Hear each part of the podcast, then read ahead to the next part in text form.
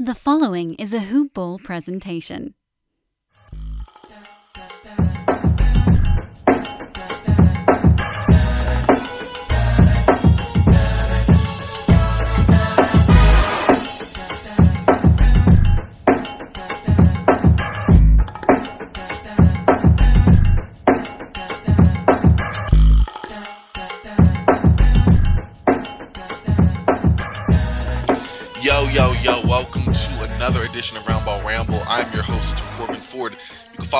Twitter at CorbinNBA. There's a Hoop Ball presentation, so check out Hoop Ball on Twitter at HoopBallTweetsOnline, Hoop-Ball.com.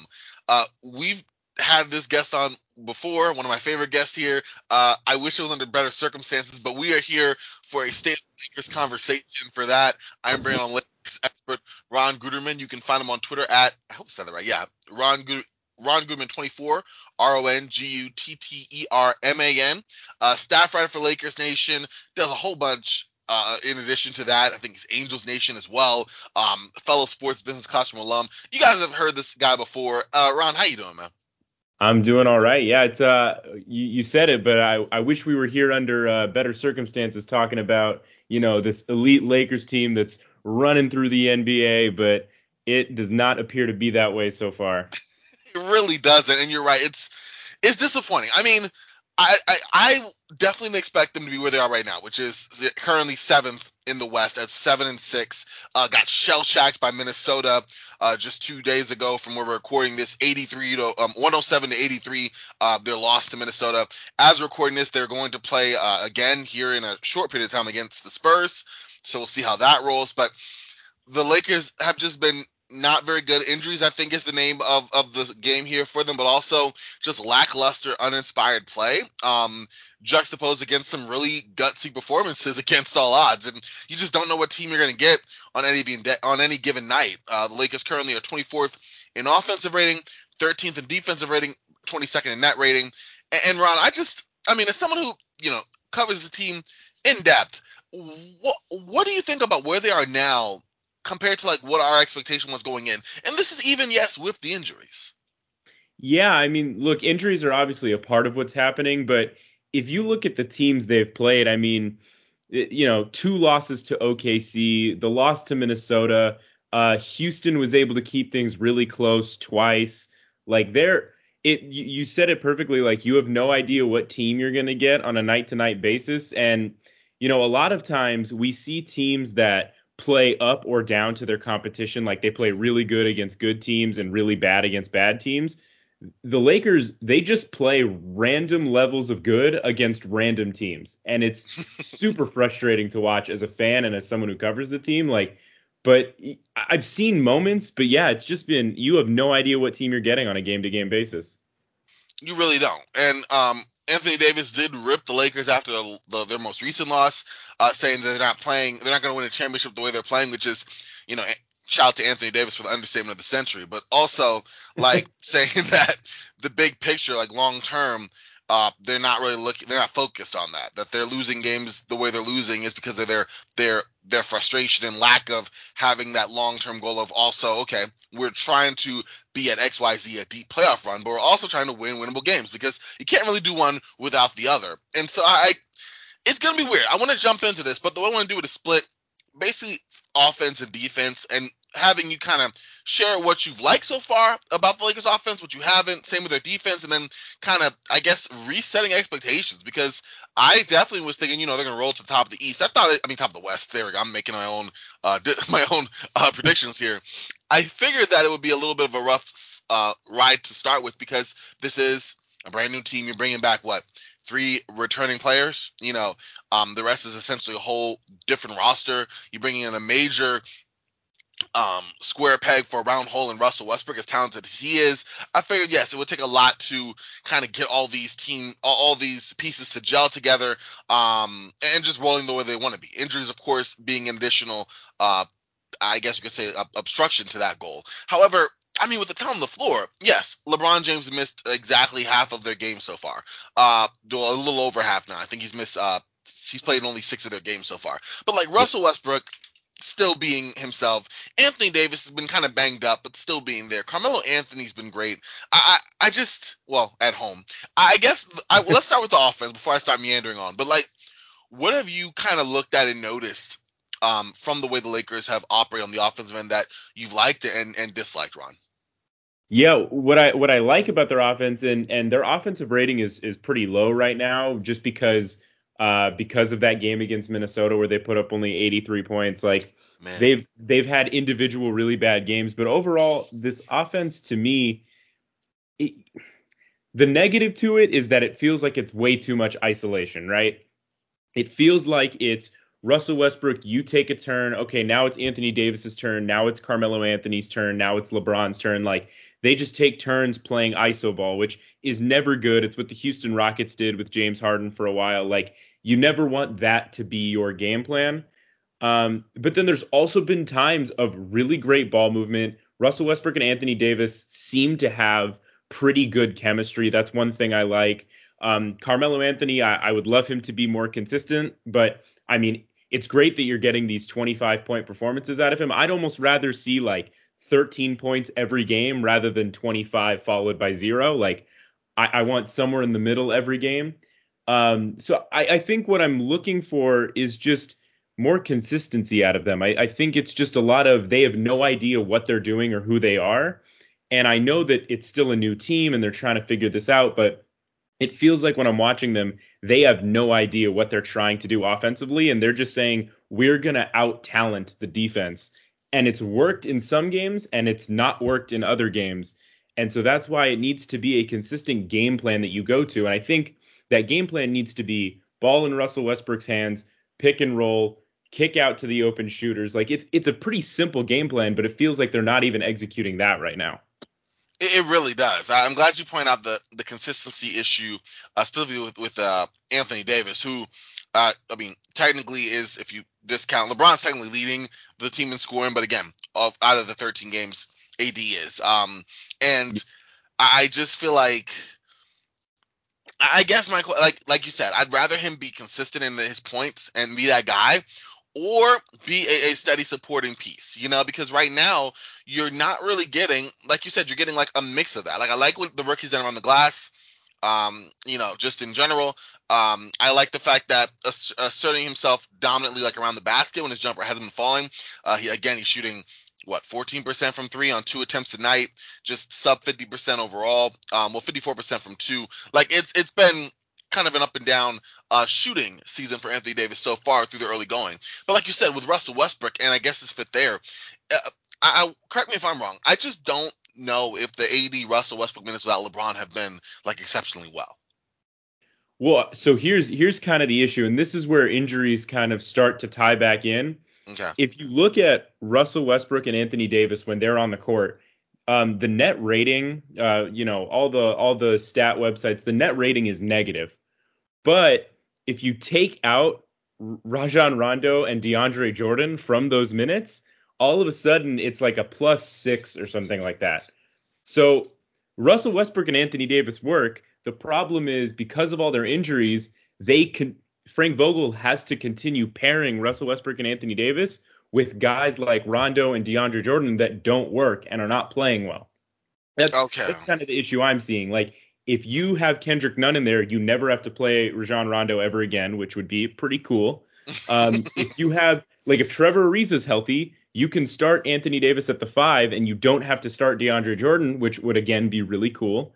So, like, it's not so much about Russell Westbrook and Anthony Davis, just the two of them. It's who has to play alongside them because of the lack of options. Okay, got you. So it's what's presented to them that is really the issue. Yeah, and it's tough because you see the good things that they're doing together, and obviously there's inconsistency issues, as there always are, you know, when you're trying to put together a brand new team. But you see the good stuff that they do, and you're like, why can't, like, it would be awesome if they could do this exact thing, but they don't have to deal with Rajon Rondo or DeAndre Jordan, who really aren't defending well, aren't scoring well, aren't distributing well. Like, neither of them are doing the things that they were brought in to do at a pretty consistent rate.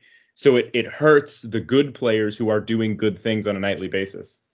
And that's another thing I guess I have to ask about, because you're right, that doesn't make a lot of sense. Like, in terms of, expectations of these guys that are playing, not maybe looking at Rondo for having to play as many minutes as he has played. You know, but then again, I didn't think we see a whole lot of Austin Reaves, and that's actually been a pleasant surprise in terms of him stepping up to the occasion. But yeah, you have guys going down. Wayne Ellington still finding his way. Malik Monk as well. I'm relying a lot on Carmelo Anthony playing just under 30 minutes a night. Like, some guys are definitely showing up to their roles in terms of playing up to their expectations. Some are exceeding that. I think Carmelo, I didn't expect this level of production, period. You know, I thought really solid guy who would get about, you know, between 10 and 15 points a game, spot up for some threes. I didn't expect this, like, atomic 3 points. He did slow down a lot in their last game, but all the Lakers did against Minnesota. And again, away from home, he's been totally different, too, in terms of the shooting splits. But you do have these, you know, DeAndre Jordan minutes and these Rajon Rondo minutes. Like you said, you kind of point them out where it just doesn't work. And how much of that, I guess, do you look at in terms of these are the guys available to Frank Vogel? And how much of that is Frank Vogel just forcing the issue, playing lineups that don't work? Like, I will lose my mind if I see another Russell Westbrook, Rajon Rondo lineup. And the sad thing is, like, more often than not, I can pretty much bet I will. Yeah, that's the thing. This is where it's tough because Frank Vogel's been kind of on the social media hot seat after the Minnesota loss. Like, that was he was a very big topic of conversation. And it's hard because on one hand, Frank Vogel in his 3 years with the Lakers, like, he's been known to experiment when we already know the experiment failed. Yes. Like, he loves to do that. He loves to throw out a lineup that we figured out 3 weeks ago didn't work. But at the same time, he doesn't have Kendrick Nunn. He doesn't have his backup. So he's essentially going, I have most of my starters, and then I have my third stringers. And that's Avery Bradley, Rajon Rondo, DeAndre Jordan, like, I don't have my second string guys, my Austin Reaves, my Trevor Ariza, my Kendrick Nunn. I don't have those guys. And so when I'm not playing my starting lineup or my best lineup, I essentially have to play these horrible lineups because I only have first and third stringers. So that's kind of the dilemma he's in. So some of this is on him. Yes, he's to blame for continuing to play Rondo and Russ when you just know that doesn't work. But also I feel for him a little bit because he's in a really tough situation where this team is trying to figure out who they are and they don't have the players that they planned on having. So it's just really tough. Exactly. I get what you mean. Exactly. I guess I'm going to ask that same question with a different twist when it applies to that big man lineup alongside the starting of DeAndre Jordan, who I think we've all seen is one of those guys who will give you like one effort per possession. Like, yeah. And after that, like, that's his stop. You know, he will go up there and he will, you know, go up for a lob, or he will make a good rotation on defense. Talk about it in a second, or do something of that ilk. And then when that's it, that's all he has. Like, okay, you saw what he has to offer. And I feel like, is that worth having him in the starting lineup? I don't think so, but I want to get your take on that. Yeah, you know, the thing is, Vogel and the Lakers really like Dwight in that second unit. They like the energy Dwight brings to the second unit. So when you think about who you're starting at center, given the players they currently have, they're without LeBron, Ariza, Reaves, and Nunn. So you take whoever they have left. If you start Anthony Davis at the 5 and Russell Westbrook at the 1, your options for who you're starting at 3 and 4 is very slim. I mean, we're talking Kent Bazemore starting at like 3 and Carmelo Anthony starting at 4. Like, you're looking at a very, very interesting starting lineup that doesn't really work. So if you're Frank Vogel, you're saying, hey, look, when we get these guys back, DeAndre Jordan's never starting at the 5 ever again. We're done with that. But right now, I don't have another player to turn to, right? Like, If DeAndre Jordan doesn't start and you like Dwight in the second unit, so you start AD at the 5, who are you starting at 2 through 4? It's just, it's such a, it doesn't work defensively, and frankly, it doesn't really work offensively either. So I feel his pain. I feel the dilemma he's in, but also that doesn't make up for some of the inexcusable stuff, like continuing to play Russ next to Rondo. You know, that's an excellent point. I'm glad you brought that out in terms of him being kind of stuck between a rock and a hard place, but maybe not making the most of that rock there. And I guess that's my next question on the offensive end. Actually, we'll save Vogel for the last little bit here. I want to talk about Carmelo. And, I mean, he has been – I'm not going to lie. I love Carmelo in the Staples Center. Like, when I see him go and hear the crowd reaction when he checks in, my only regret is that we didn't have him, like, 2 years ago. And, like, some of that's on him. Some of that is on the Lakers just because, I mean, you know, I guess they had a shot at him. I guess, like, every team maybe theoretically did. But, like, the way he's playing now, and that's another thing. I don't want to go, like, the whole, wow, it's crazy that Carmelo's played. Like, yeah, Portland's had him in between that time. Like, you know, he's played. Like, you know, it's crazy. But, like, at the same time, it's not as crazy if we just picked him up off the scrap heap, you know, let's say 2019. But with that being said, he has just been electric in the Staples Center. Outside of a few games here and there, has been a consistent sort of offense for them, and probably more so than he was expected to have to manage, considering the talent on the roster, injuries aside. So looking at Carmelo and what he brings on the offensive end, what have you liked? I mean, just firing, shooting, and everything, but just his impact on this team.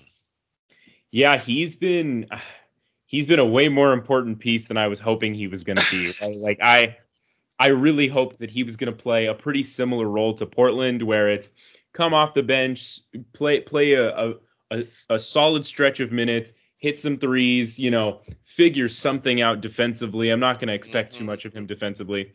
But through the first 13 games, it's been like, hey, if Melo's not scoring, we're not really winning. Like, the only exception to that is the Miami Heat game when Malik Monk had 27. Like, it's been a lot of Melo, and I don't like, this is not disrespect to Melo. I'm very glad he's doing this, and I love having him on this roster. It's a lot of fun. I've been, I went to a Laker game earlier this year, and I'm going again on Monday. Like, when Melo's in the building, Staples Center's rocking, and it's a lot of fun.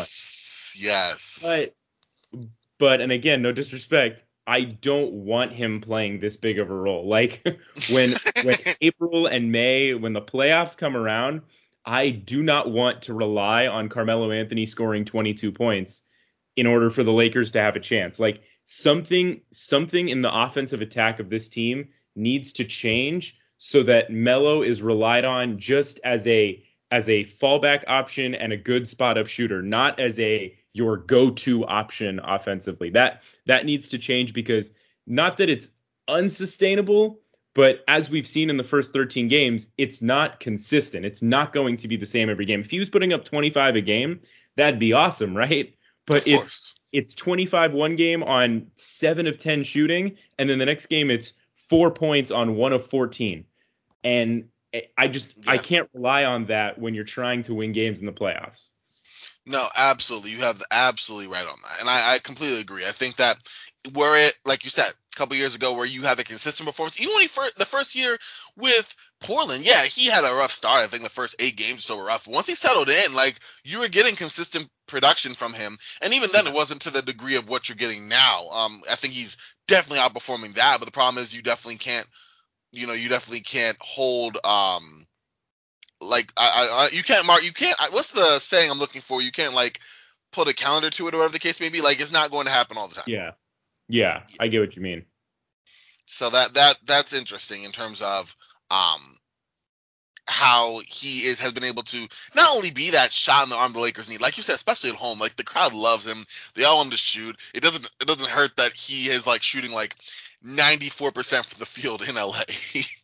Yeah, like that's the thing. He's so good at Staples, and then you put him on any other NBA court, and it's like, okay, yeah, I forgot how to shoot a basketball. Like, I don't even know. It's really difficult to watch. And, like, again, I want him to be consistent. I want him to be a guy that the Lakers can turn to. But at this rate, I just, like, it would feel very, like, I would get a knot in my stomach if it's April and we're playing in the first round, and it's like, all right, well, Melo's got to score 23 tonight for us to win. Like, I just... Yeah. I don't want to deal with that. No, definitely right there with you. Any other surprises, good or bad, you've seen from this Lakers team on the offensive side of the ball? I mean, we've had a couple of Malik Monk showout games, and as we're recording, they're about to play the Spurs, so maybe he goes off against them again. But Austin Reaves, any other guys you want to kind of make note of here before we go to the defensive side for the Lakers? You know, I'm actually the one thing I have left to say is, and it's a guy who hasn't played yet, I really am excited for Kendrick Nunn in this offense. I'm very, very excited. Just not only because it means no more Rondo minutes, which is a positive right there, but it's another guy who, and Kendrick Nunn is not this, like, cure all. He's going to fix everything. Mm-hmm. He's a really solid scorer. He can get downhill. He can shoot the three. He has a little bit of passing prowess. He's not, the greatest passer, but he can distribute. I'm very excited to see him running second units. I'm very excited to see what he looks like alongside LeBron, alongside Anthony Davis, even alongside Russell Westbrook. I think that could be an interesting pairing because neither of them are great on defense, but they're not so horrible that it's like it'll ruin your life if they play next to each other. So I'm just very excited to see Kendrick Nunn in this offense. Yeah, that is going to be someone that's going to be a jolt. Like you said, someone who can be serviceable on the defensive end. I mean, he played minutes in Miami. You know that if you don't play defense in Miami, you don't really play regardless. So that is something to be said for that. And then also you have a guy who, serviceable, I would say more than serviceable on the offensive end, a solid shooter. And it's someone that, you need another weapon for this Lakers squad. I think offensively, like you said, is a lot less cohesive in terms of how they try to score the basketball. A lot of your turn, my turn. If you're going to do that way, I don't think that's a great idea. It seems that you agree with me there. But if you are going to do it that way, then I guess have some better offensive options to take care of that, Like having Kendrick Nunn would make that easier if you're going to try that your turn, my turn thing. Exactly. So that's something I'm looking at for sure that I'm hopeful for. But transitioning to the defensive side of the ball, where it's been also equally as brutal at times, sometimes engaged, sometimes just all over the place. Look at Exhibit A, Exhibit B, the Thunder games. But what have we kind of looked at together, or what have you kind of taken away from the Lakers defense? Outside of, I guess we got to start with DeAndre Jordan, because I've just been very irked by having him starting. And we've talked about why he has to, but it still doesn't change the fact that I hate it. Yeah, look, weirdly, you said the numbers earlier. The Lakers have a better ranked defense than offense, which I'm all for advanced analytics. I'm very big on analytics, but that right there is the number one thing. This is why you can't only rely on analytics, because if you watch a Lakers game, they are so much worse on defense than they are on offense. The eye test says something totally different. Yeah, it's crazy that they're a better ranked defense than offense, because defensively, it's hard to watch sometimes. It's really difficult. They really, sometimes it feels like a lack of effort, and then sometimes it feels like they just don't have the people. They don't have the players required to stop an NBA offense from scoring points. And it can get really difficult to watch at times. This is especially true with DeAndre Jordan, with the Russell Westbrook, Rajon Rondo lineups. It's pretty bad. Some of the stuff that we have to watch defensively. And I'm not saying it's, it's doomed. They're never going to be a decent defense. This is going to be horrible all year, but it's, Frank Vogel has his work cut out for him, and he's a defensive minded guy. He's one of the better defensive coaches in the league. This is his biggest test in his career. And I'm very interested to see how he goes about it over the next few months. True. More so than anything else, I feel worse for Frank Vogel on the defensive side of the ball as a coach of this team, because you can be clear offensively, I don't think Vogel's the most inspired offensive coach, and that's why I'm not, I don't feel too bad for him in terms of him not making smart decisions. I'm a lot more apt to place blame on him for being slow to adjust with the lineups of the offensive end, because, okay, fine, you have to figure that out. Defensively, though, you can see quite clearly this is not a Frank Vogel team. This is a team that's not even pretending to be a Frank Vogel team. And that's honestly where Frank Vogel's strengths lie, on the defensive side of the ball. And so it's kind of frustrating for me, understanding that he has to make a lot of concessions that he wouldn't like to make because of the talent or lack thereof it appears on the defensive side of the ball. But at the same time, I guess and this is a question I'm about to kind of bounce back to you, but any team right now at this stage of their career that has to employ Russell Westbrook and DeAndre Jordan, to take a point of attack and protect the rim, that's not going to be a very good defense.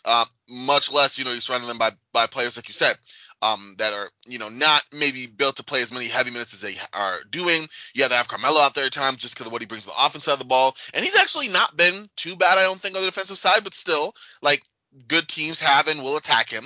Other guys who Malik Monk and others who are not the most defensive minded players in the world having to log heavier minutes on that defensive side. And I think we've seen that rear its ugly head when it comes to the leads that the Lakers have given up. And yeah, a lot of that offensively, turnovers and such, but defensively, we've seen that they haven't had the right personnel there. And this is where I wish it's weird. First, let me try to tackle this like one angle at a time.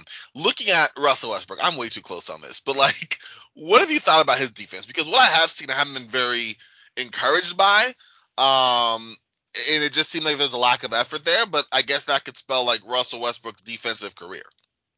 Yeah, Russell Westbrook is not known as like a hard-nosed defender. He's very much like, I'm going to go get this steal or this block, and I'm just going to like pray that the ball ends up in my hands.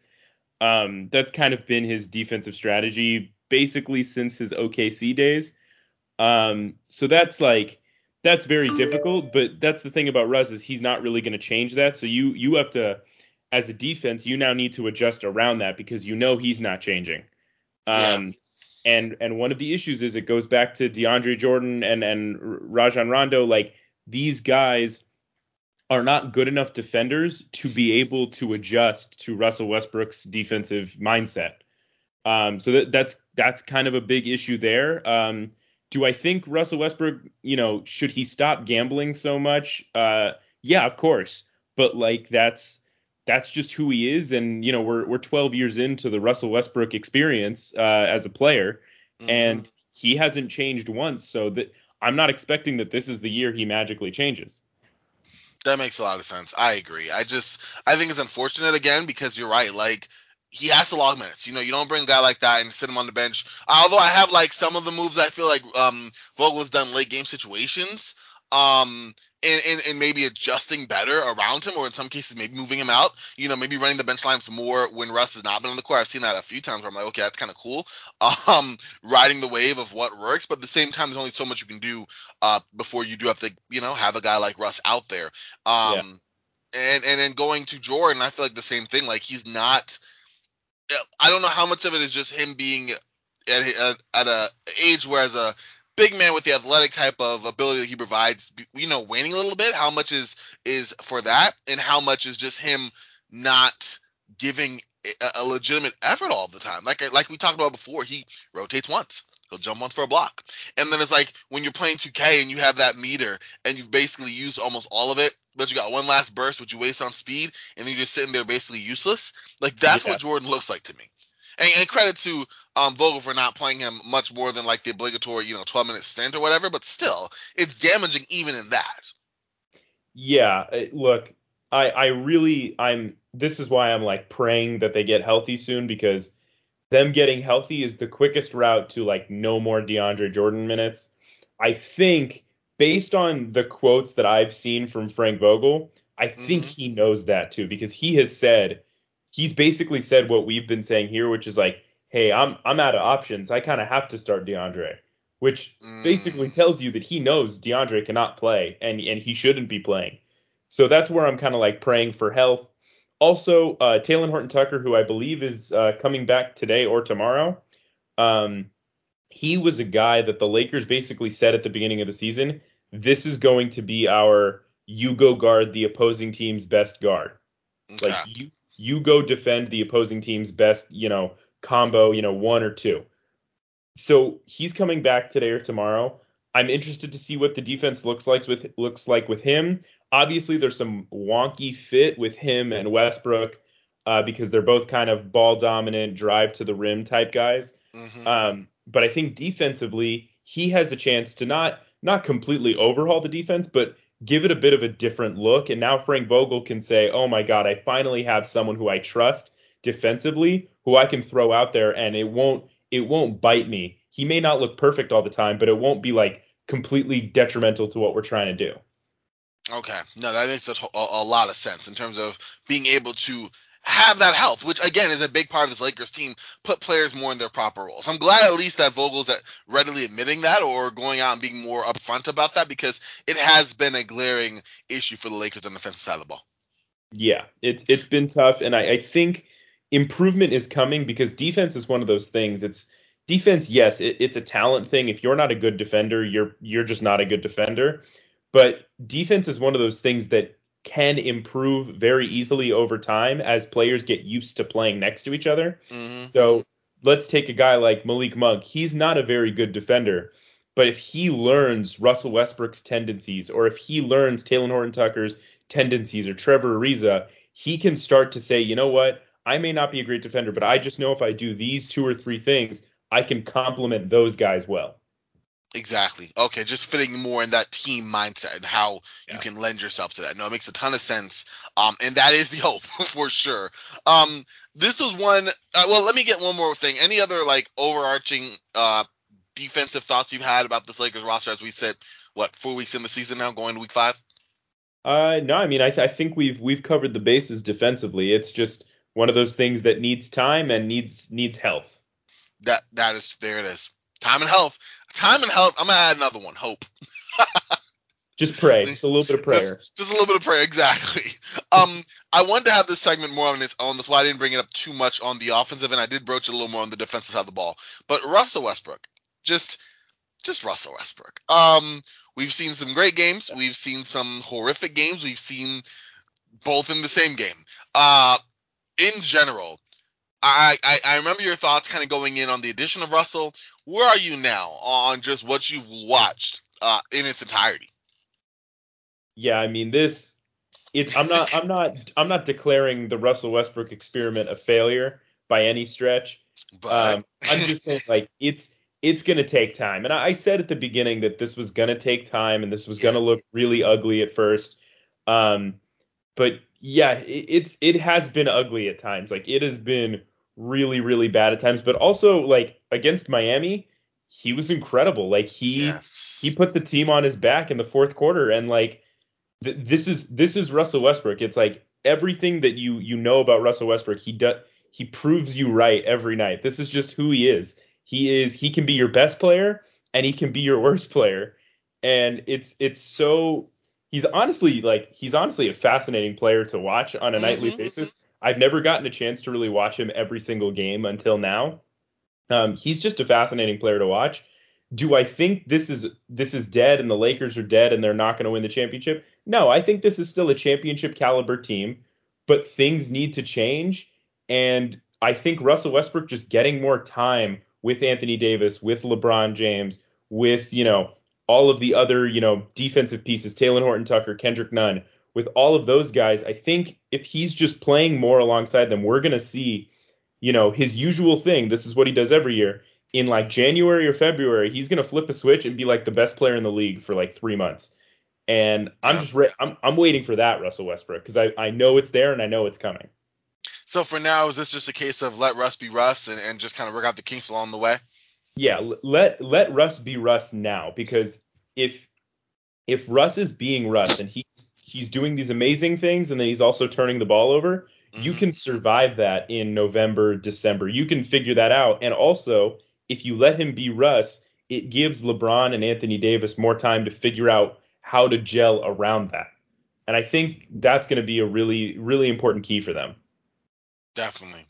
Makes a lot of sense there for sure. I've been on both sides of that argument in terms of, one, letting him just be himself. We've seen this. I mean, I've been a big Russell Westbrook fan for a couple of years now, so I especially have watched this in Washington, watched this in Houston, watched this in the latter years in Oklahoma City, where something switches, specifically over the last two teams he's been on, just because it's been an extra adjustment for him, but where he just sets the court on fire.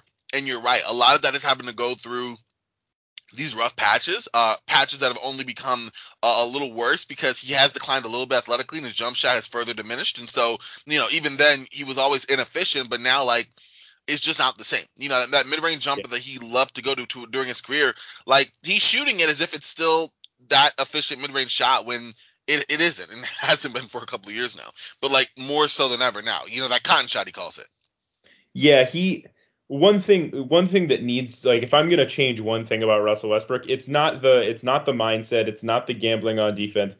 It's recognizing the situation. Like, you don't need to shoot a three if there's 22 seconds left on the shot clock. Like, you're not that guy. There you go. You're not that guy. I think deep down he knows he's not that guy, but I think there's just something in him that says, you can make this, just shoot this. Mm-hmm. And I want him to refrain from shooting three-pointers and deep twos until there's like 4 seconds left on the shot clock and there's no other option. That makes sense. Where it's the only choice left, and not he'll go to that if he makes two shots in a row, and they don't have to be even jump shots. It could be two layups. Yeah, like if he makes two layups in a row, a three is coming, and it's gonna miss, and it's gonna be the loudest brick you've ever heard. Yes, and Lord help us if he's making those shots toward the end of the games, because he's gonna take the last shot and it's gonna be a three because reasons, right? Well, that's exactly what happened against Miami, and I loved the way he played against Miami, but he had that shot to take the lead. He had back-to-back shots to take the lead, the jumper and then the turnaround fadeaway in the paint. And so what did he do? Well, the Lakers had the last shot, so he dribbled for 15 seconds and took a contested three at the buzzer.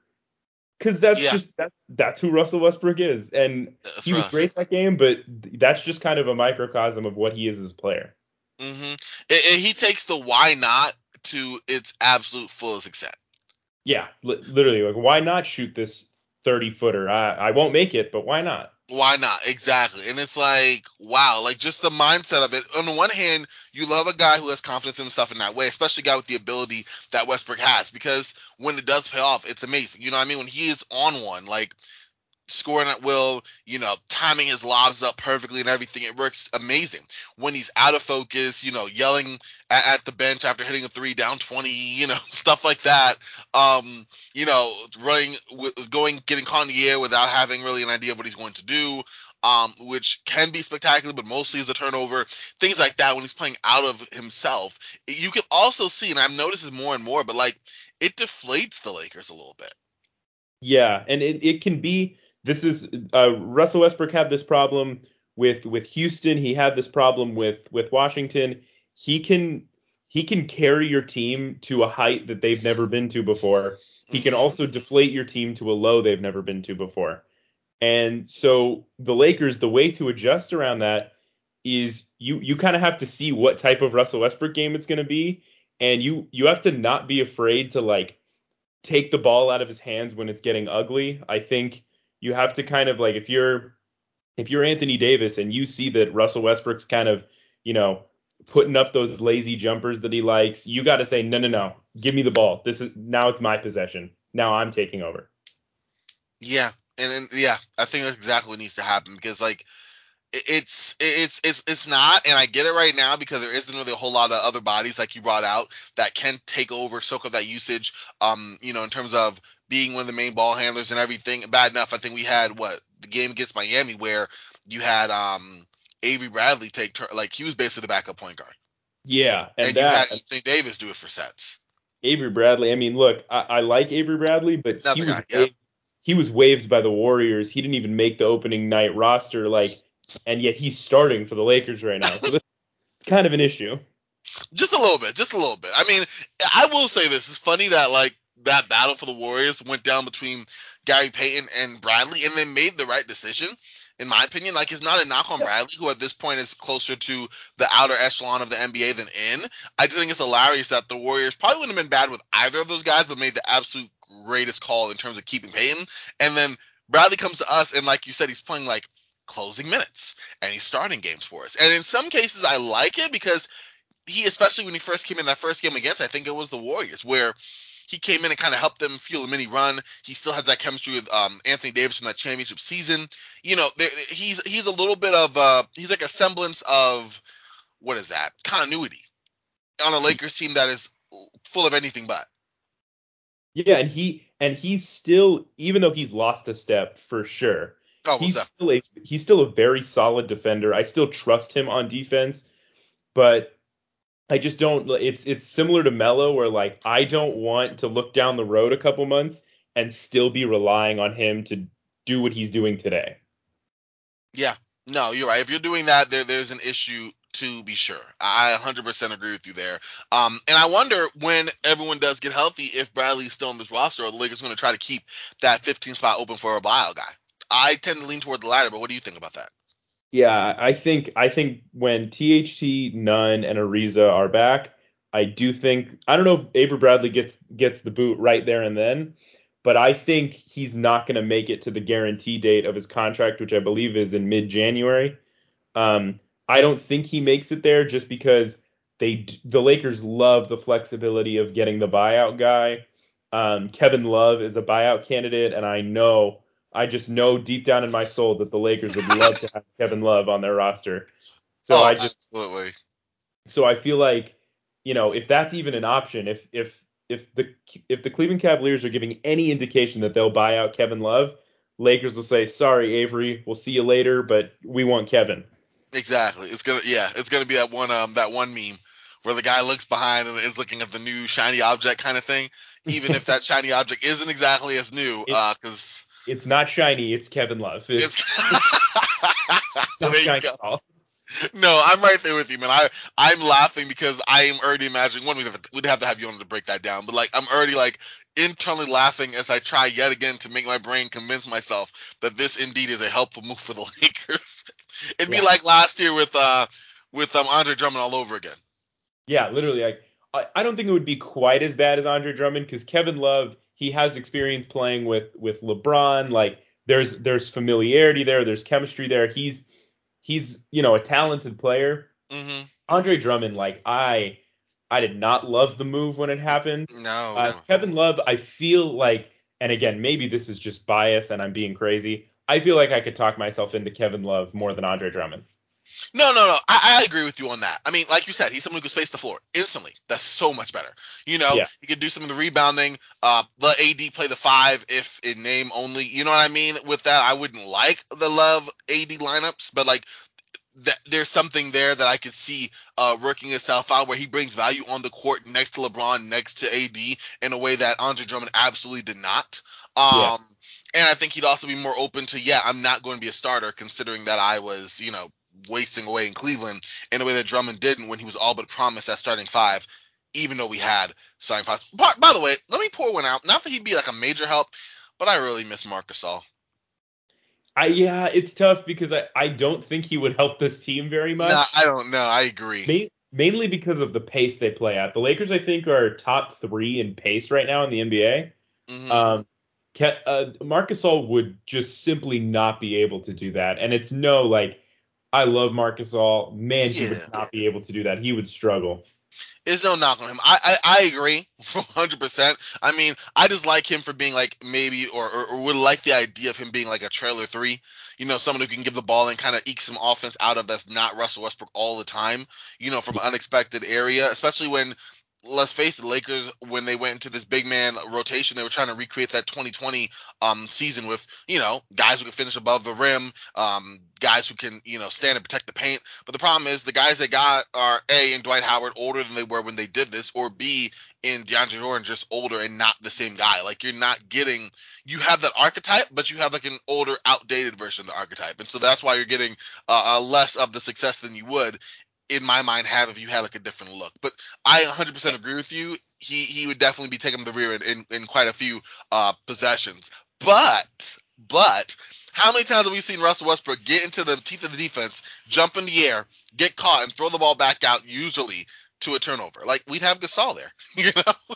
Yeah, that is a good point. And DeAndre Jordan will never be there to catch that errant Russell Westbrook pass. Marc Gasol would be there. But, yeah, it's just tough to me. When I watch the way they run and the pace that they play at, it's hard to envision where Marc Gasol, like, where he is on the court, especially on defense. I really struggle to see where he fits. But, again, DeAndre Jordan isn't any better. So, between those two, I'd probably take Marc. Hey, I'm with you on there. See, at least I got a little victory here. Shout out to Marc. I will, every time I have you on, I'm going to try to bring him up until it's obvious that it doesn't work. Just I was so heartbroken by that. I was so irked. But anyway, one of the true Marc Gasol supporters. Yes, there you go. We had it. We had that line. We did.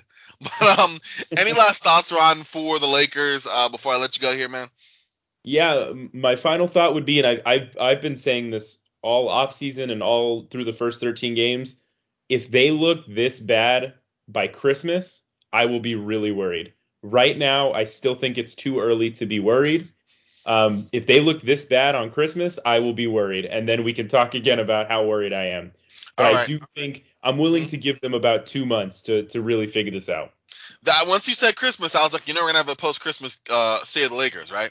Yeah, and hopefully that's they just beaten. I think they play Brooklyn on Christmas. They do. I think if they're coming off a win or a close loss to Brooklyn and they're winning some games, I'll feel pretty good. Okay, I'll hope that's the case as well. Either like you said, they win against Brooklyn or have some close game against them after having shown improvement over the last 8 or 9 games. That would be really big for my own personal confidence for them. But yeah, we'll have to wait and see. This Lakers team will sure give us plenty more surprises as we go into this wacky season that definitely entails to be interesting. I didn't say fun, but I did say interesting. Yeah, interesting is the right word. Man, thanks again for hopping on here, Ron. I do appreciate you, man. Let the people know where they can find you and the work that you do, because you are all over the place here. Yeah, you can find me on Twitter at Ron Gutterman24, Lakers Nation, Angels Nation. I do a little bit of work. It's football season, so I do a little bit of work for Raiders Newswire and Rams Newswire. So look all those up and you'll find me. Dang, that's a lot. Check them out there, y'all, for sure. And for myself, you can find me on Twitter at CorbinNBA, Hoop-Ball on Twitter at HoopBallTweetsOnline, Hoop-Ball.com. Got a good fun week ahead for y'all for sure. I'm definitely going to do our power rankings as well as having hopefully some more fun basketball conversations. Maybe get some guests. We're going to talk about this season. We're really picking up our stride here. And after a rough start on the tech front, I am back and happy to be here. So definitely make sure to rock with your boy here. Again, y'all, thanks for listening. Any support, rate, review, that would be great. Definitely would love a 5-star. But if not, just tell me how you feel. I would appreciate the feedback. Aside from that, y'all, though, for Ron, for myself, we are Frosty. Y'all stay frosty. And I will talk to y'all tomorrow. All right.